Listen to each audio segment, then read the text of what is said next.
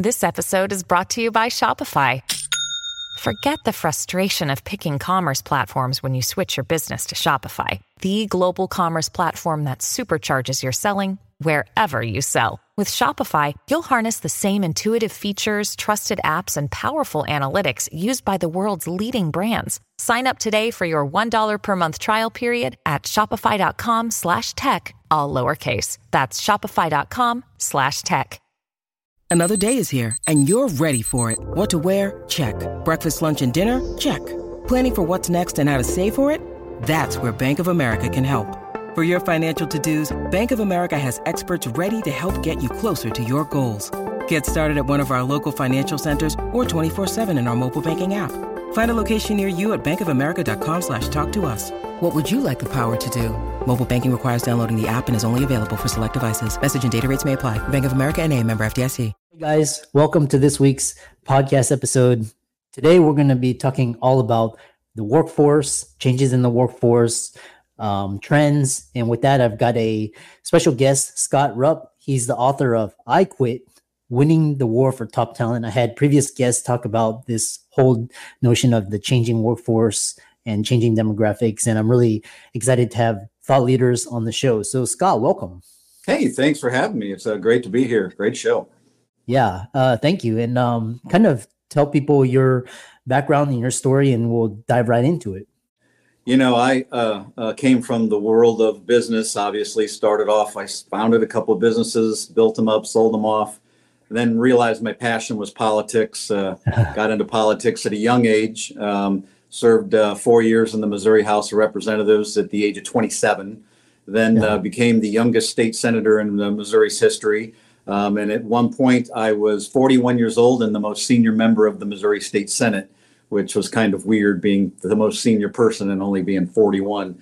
Uh, ran for statewide office thinking this is where I'm supposed to be. And then, uh, you know, life kind of just taught me a lesson of, hey, you can't continue at this pace. Um, you know, so I kind of had to kind of stop a little bit and look at the sustainability of my life. Um, and so what I did is I started the research sustainability and I applied it to people. And then when I started applying it to people, I was really able to tap into growing organizations and helping create sustainable employees. Um, and so now I'm a professional speaker, and then the book uh, just came out.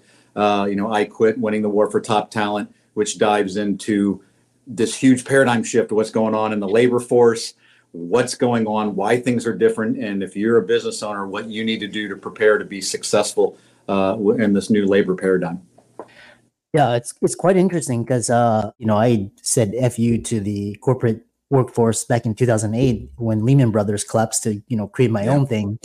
And uh, what was interesting was, you know, I saw 2020 before it came, even came. I didn't even know it was going to come in the form of a pandemic, but mm-hmm. I just mm. saw people like not engaged and just kind of scripting by and just kind of, you know, playing drama and politics. So, c- kind of talk about this idea of this workforce. And um, one thing is um, just uh, you talk about work wars, the revenge of the worker, and I love mm. this. I mean, kind of interesting what you said. I mean, it, you know, Lehman Brothers collapsed, and it kind of puts you out of your your your your routine. And what we find is that people don't really make any changes in their life unless they have a significant emotional event. I mean, you, know, you go to the doctor and he says, "Hey, quit smoking, lose weight, exercise."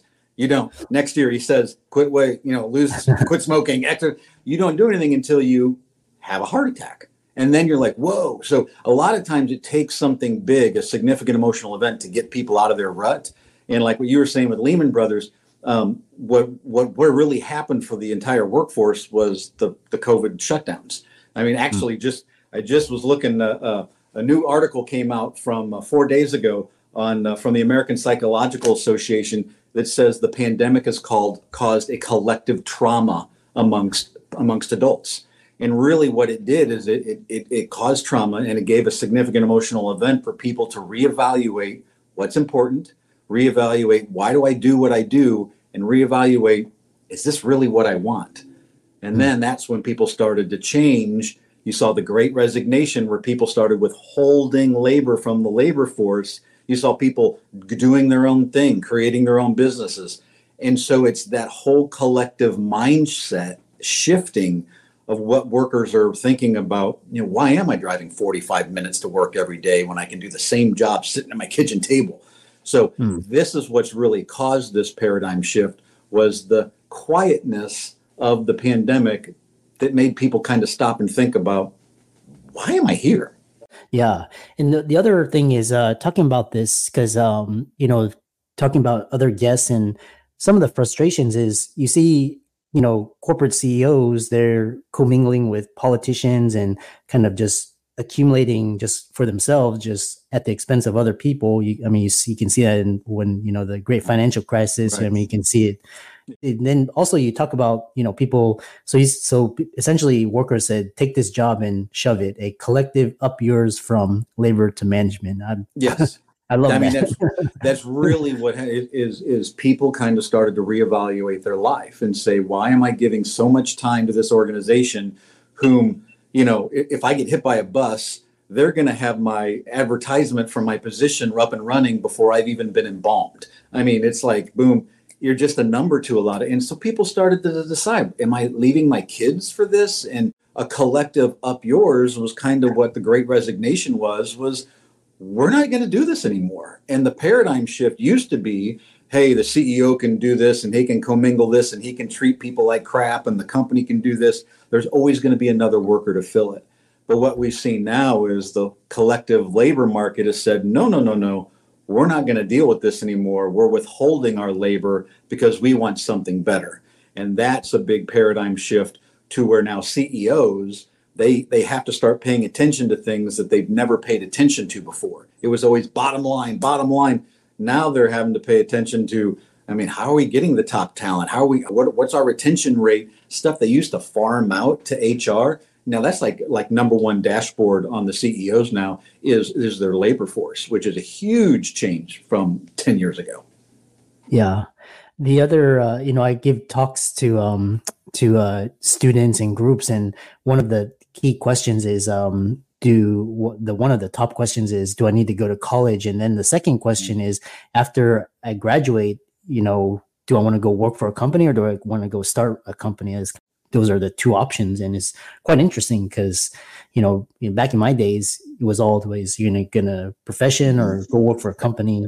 Yeah. It's it, it and you're exactly right. You're and you're you've seen post pandemic you've seen the number of new business starts just skyrocket for a lot mm-hmm. of hmm. people who are like hey i'm going to invest in myself i'm i'm going to do that and then you're also seeing you know the, the pricing out of people in college of hey why why should i go into $200000 of debt you know, for a job that's going to pay me forty thousand dollars a year, and and a lot of times it's just so really. Tr- and then you're seeing the labor market say, hey, we need electricians, we need carpenters, we need this, and so the pay for those positions is is is going up because there's not that many in the labor market. So you're seeing the labor market get really strong. Uh, you know, as far as getting higher wages in, in in key positions, and you're even seeing it in the rise of unions. I mean, unions used to be you know very unpopular at their lowest stages and they've had a resurgence in the last couple years because people are looking for something more out of their employment than what they have been getting and if the employer isn't providing it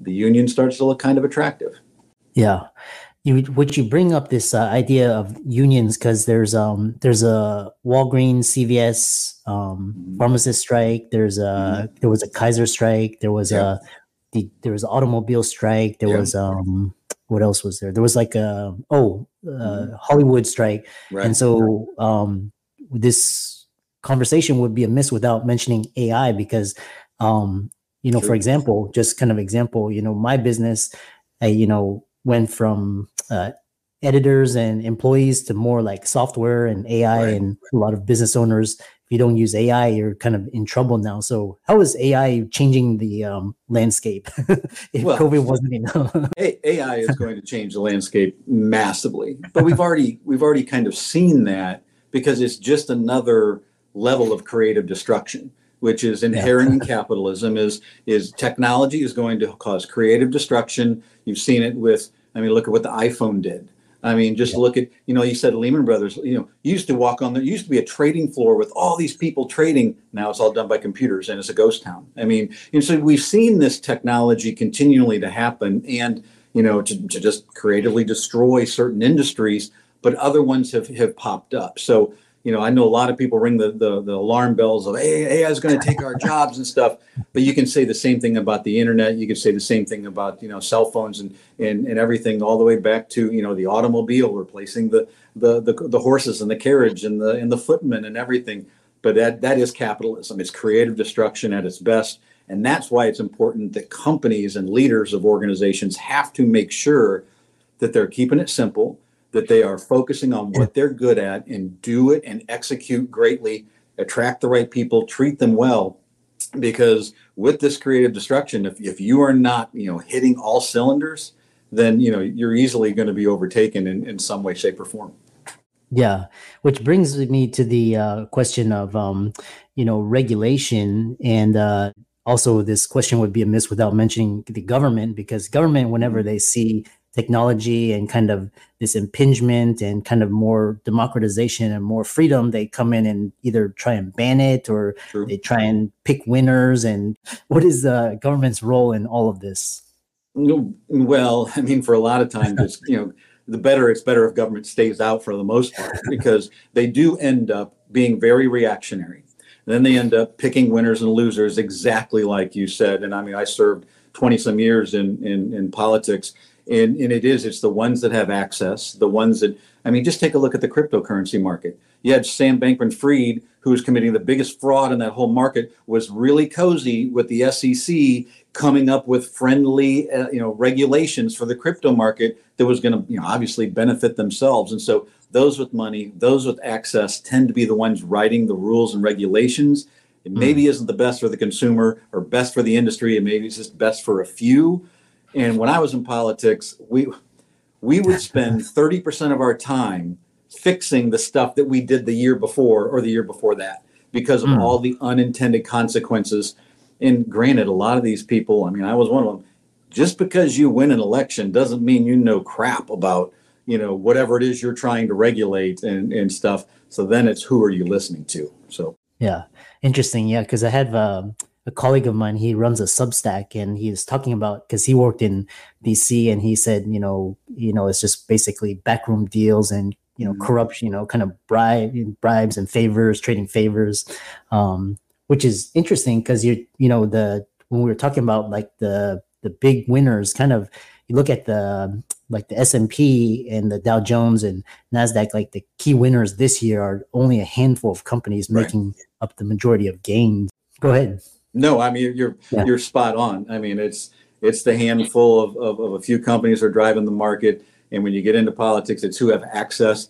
It's not all bribery or, or, or corruption, but it's who has access and who who has built the relationship and who has paid and who has the lobbyist and who has the time. You know, the average guy working on Main Street trying to build his business. I mean, he doesn't have time to do that. But you know, you get the big corporations that can have giant government relations teams. They're gonna they're gonna drive the narrative.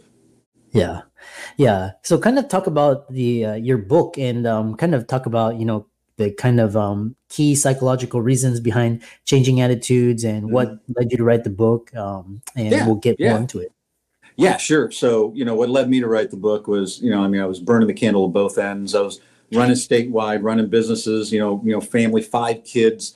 You know, and the only time that my world was quiet was 5 a.m and that was when I was in the shower and I'd have like 10 minutes where the world was quiet and and I and I would just be in there and this this phrase would repeat in my mind. It would literally start in this side of my brain and just go across the, the forehead like a ticker tape and it would simply say simplify your life. Simplify mm. your life. And so my brain was quiet, everything was quiet and that was what it was telling me was I can't take this anymore. So I had to figure out how do you simplify your life? I mean, that's impossible to do, especially so I did what I always did is I ignored it and I pushed right on through and I kept overstimulating and overworking and everything. Um, but you know, I did have an, a blessing in my life is that I lost my statewide election by seven tenths of one percent.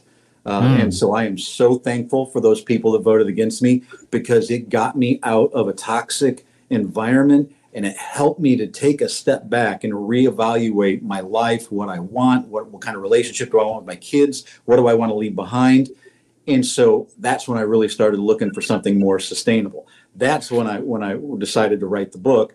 Then when the pandemics came around, I started watching everybody around me go through the same thing I had went through 10 years earlier. Mm. And I started to dive into the psychology of it. My wife's a, a mental health counselor, and so she got really deep into the brain. We started talking about trauma and PTSD and why do people act the way they do after they've had trauma. And, you know, they start to, you know, to look for different meanings and things. And so it was just this eye opening experience of what the entire country and the world was going through. I mean, some people had trauma within traumas. Imagine if you had the lockdowns. What if you lost a family member? You couldn't go visit them. What if you, you know, lost your job at the same time? And PTSD changes our brain makeup. It changes how we think, how we approach problems. And so we started to see this playing out. It's still playing out. I mean, they just did the survey, the American Psychological Association, and, and basically said, hey, the United States has collective trauma. And so that's what led me to write the book, is so people would understand this is where your employees are so if you don't know where they are, how can you meet them and, and give them what they need? And then the second half of the book is all about under, giving your employees what they need, understanding their trauma, understanding what they're happening, what we need to do, and then you tie in. You got millennials, you got younger generations that are making up the bulk of the workforce now. Most of the CEOs are are boomers or older, you know, or maybe Gen Gen X like uh, uh, uh me. That creates a weird dynamic of culture clashes within the uh, within the workforce. Mm, I love that. And um, kind of uh, a two pronged question is um, how do you hope it'll impact the way leaders approach talent management? And what advice would you give leaders who are struggling to retain top talent in today's competitive sure. job market? Yeah, I mean, so uh, if I had to say an overarching thing, is you got to get to know your employees. And I don't mean just get to know, oh, hey, it's Bob from accounting and he has two kids and he lives in the suburb. No, you got to get to know, understand, you know, who they are, what motivates them, you know, what is their learning style. I mean, everybody has different type of. What is Bob's learning style? How does Bob want to be appreciated? What's his style of appreciation? And so until you, until you understand all these things about the people that you're you're supposedly leading, you're, not going to be able to understand what they need. And that's what the big disconnect is: is between what employees you know need and what the employer thinks they need. And so it's a huge disconnect. So getting to know them using behavioral analytics, understanding the personalities on the teams you're building and how they work together and what they need. I mean, for, for an example, you know, I walked in my office today and there's there's a young lady, awesome. But if I don't say hi to her, she will think that I'm upset with her. And she will internalize it her whole day and she will fret about it and her work product just goes down. But I know that about her. And I know that I have to stop and say, hey, how are you? How was your weekend? And stuff like that. It means the world to her, that one or two minute interaction, and then she's a rock star.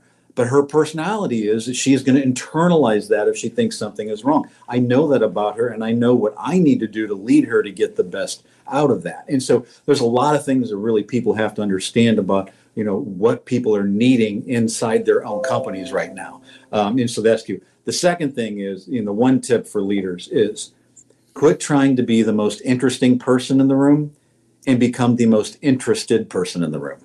That mm. is when my leadership went to the next level. I always was like, oh, I want to talk to that guy. Oh, this guy. I had an agenda when I walked into the room, and oh, I thought, wow, this person.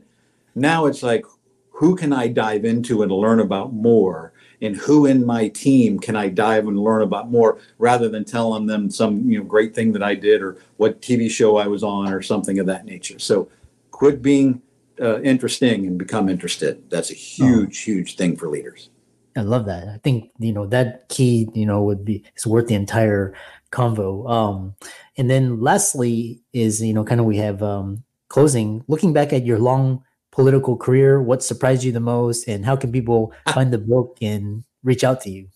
Well, uh, you know, what surprises me most after my long political career is the number of people that I know that are in or have served in federal prison. So it is uh, it is kind of shocking. That's not what I went into this with such grandiose. All these are wonderful people we should put on a pedestal. Yeah, and it's not not the case. The whole environment is toxic, and it and it does take good people and, and lead them uh, uh, uh you know astray. So that's always uh, always the thing. But by knowing that, you know, by knowing what the true nature of people are and understanding who they are and how they work and their personality and what they're looking for, what they're needing, I'm able to lead them better and stuff by understanding. Okay, this is and I you can see toxic relationships starting to form in your organization And if you can head those off, then you can really save people from from from you know damaging your company and damaging themselves. I love that. Uh, what a fantastic way to end it. Um, and looks like check out uh, for all the audience out there. Check out Scott's uh, website. He's got all of his social media: YouTube, uh, Twitter, LinkedIn, Facebook. And uh, thanks so much for coming onto the show. Hey, I, I, appreciate it. And just to go to Amazon, the book is uh, "I Quit: Winning uh, Winning the War for Top Talent." Uh, love to get your thoughts. Leave a review. Would would really love to hear and just reach out to me and keep the conversation going. But doctor, thanks so much. You you've really been a great host. Yeah, I, I loved it, and I'll definitely I'm gonna check it out as well. And the link to the book will be in the show notes as well. Awesome.